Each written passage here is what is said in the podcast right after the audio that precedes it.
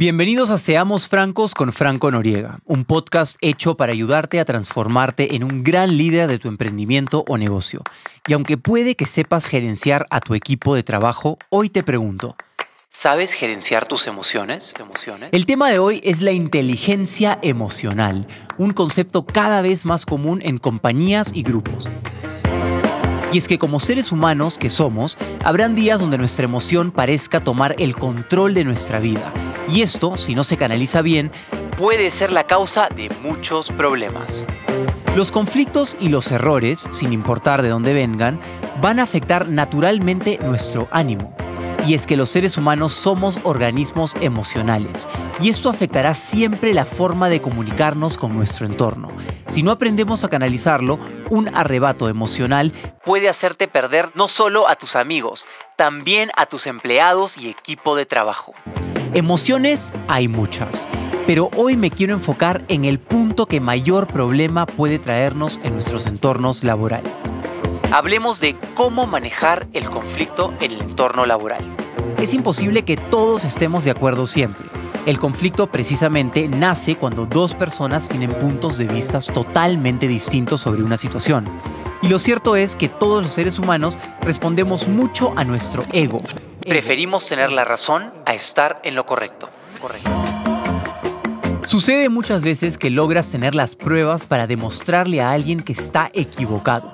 Y cuando lo haces, muy pocos tienen la humildad de aceptarlo. La mayoría de las personas jamás te van a agradecer que les demuestres que se equivocaron. O peor aún, que les enuncies todas las veces que lo han hecho. Entonces, ¿qué podemos hacer para manejar mejor un conflicto? Lo primero es entender que nadie es como es porque decide ser el villano de la historia. Las personas toman decisiones y acciones basadas en las experiencias de vida que han tenido en el pasado. Son el resultado de lo que han experimentado toda su vida. De esa forma, un mentiroso es probablemente que haya crecido en entornos llenos de mentiras. Y alguien desordenado es alguien que ha tenido que improvisar toda su vida. No lo digo para justificarlos, ojo, pero sí para empatizar con ellos. La empatía es lo que nos permite ponernos en los zapatos de los otros. Esto que suena muy bonito, pero es muy difícil. Cuando vemos que alguien comete un error, nuestra mente quiere reaccionar inmediatamente en ello. Suena difícil pedirles que se detengan un segundo a preguntarse, ¿por qué habrá hecho eso esa persona? Pero eso se llama inteligencia emocional y no instinto emocional. El primero es una acción activa y el instinto es reactivo. Profundicemos un poco más en el tema con ejemplo común en todo restaurante. Uno pasa más tiempo en el trabajo que en casa. Eso es así. Estás ahí de lunes a viernes, de 9 a 5 con servicios interminables si estás en la cocina y donde a veces toca cumplir con horas extras. Es el lugar en donde has creado nexos amistosos con tus compañeros, almuerzan juntos, es casi un segundo hogar. Compartir el mismo espacio se presta a que hayan acuerdos, alianzas, convenios y también tiene su contraparte. Hay cabida para que hayan enemistades, desacuerdos y discrepancia.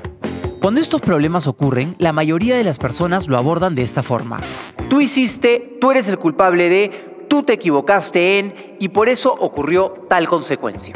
Esto es una fórmula referencial para reflejar que ante el conflicto lo primero que hacemos siempre es ir directo al responsable, acusar el problema y de último decir lo que no nos gustaría. Pero esta forma de abordar un conflicto, la mente de la otra persona lo tomará siempre como una especie de ataque y su respuesta instintiva emocional será asumir una posición de defensa. ¿Qué debemos hacer? Vamos a hackear esta fórmula, con la intención de obtener una mejor respuesta de la otra persona. Para eso empezaremos todo enfrentamiento con yo me siento afectado cada vez que tú me alzas la voz y pienso que me lo podrías decir de una mejor manera. Por eso me gustaría que busquemos la solución. Herida, amenaza y estrategia para resolverlo.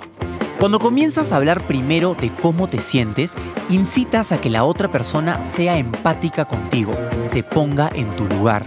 Su actitud será entonces más de conversación y con ello toda su disposición a escucharte y no a excusarte. Este ejercicio no solo lo puedes aplicar en el trabajo, también con tus amigos y familia. El conflicto es parte importante de la naturaleza del ser humano, pero cómo solucionarlo de una forma en que te lo agradezcan es de grandes líderes.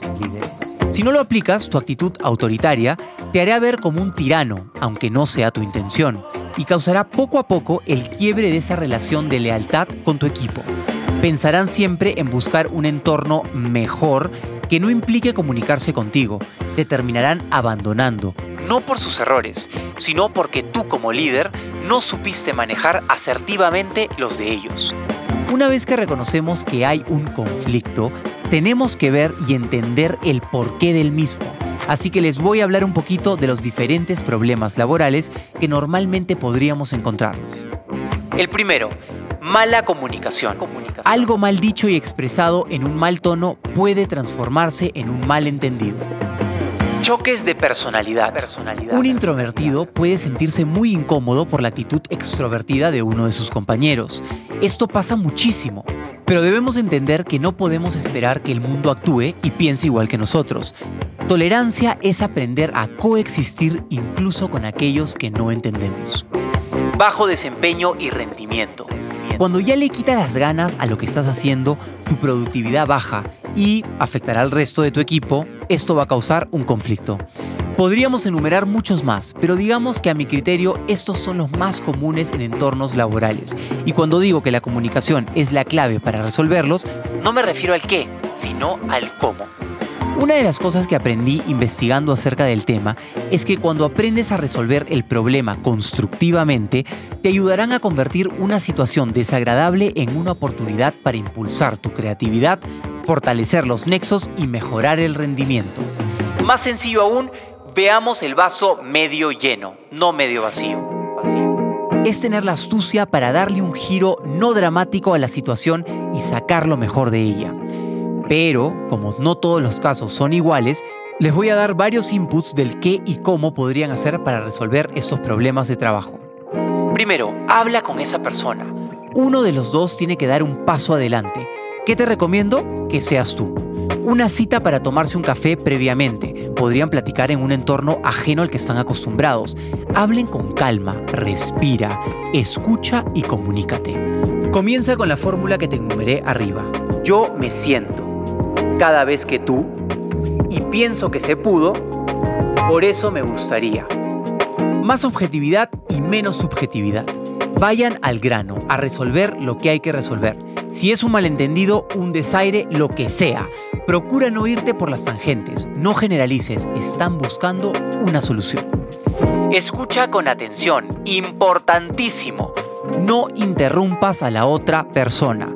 No reacciones ante todo lo que dice y tampoco asumas nada. Deja que termine de hablar. Analiza lo que dice y responde basándote en eso. Empatiza. Aunque no estén de acuerdo uno con el otro, trata de entender qué se siente y por qué se siente así. Ponerse en los zapatos del otro te ayudará a comprenderlo. Reconcilia y celebra el éxito. Un perdón dicho o recibido puede ayudar a suavizar la situación y a sanar ese mal sabor que queda. Después de una pelea, celebra este momento haciéndole saber a la otra persona que te alegra haber hablado al respecto y solucionado los problemas. Todos nos hemos peleado en algún momento. Pasa en mis empresas y de alguna u otra forma pasa seguro en las suyas. Si tú estás viviendo algo así y no sabes qué hacer, levanta la bandera y pide ayuda a un líder que sí parezca tener una visión más objetiva. Investiga, busca información, pero no ignores el problema. Eso no hará que resuelva o desaparezca mágicamente. Los conflictos no resueltos dejan huella y pocas personas tienen la actitud de olvidarlos y dejarlos pasar. Con esta pequeña guía espero que puedas empezar a trabajar en tu plan para lidiar con estos roces laborales que ocurren a diario. Lo importante es reconocer que existe un problema y que hay que tener la disposición empática de resolverlo. Tener la madurez y objetividad para asumir con estrategia tus emociones y lidiar con las emociones de otros, eso es realmente la verdadera inteligencia emocional. Y recuerden, la regla de oro Trata a otros como te gustaría ser tratado. Amigos, los espero en la segunda temporada de Seamos Francos con Franco Noriega.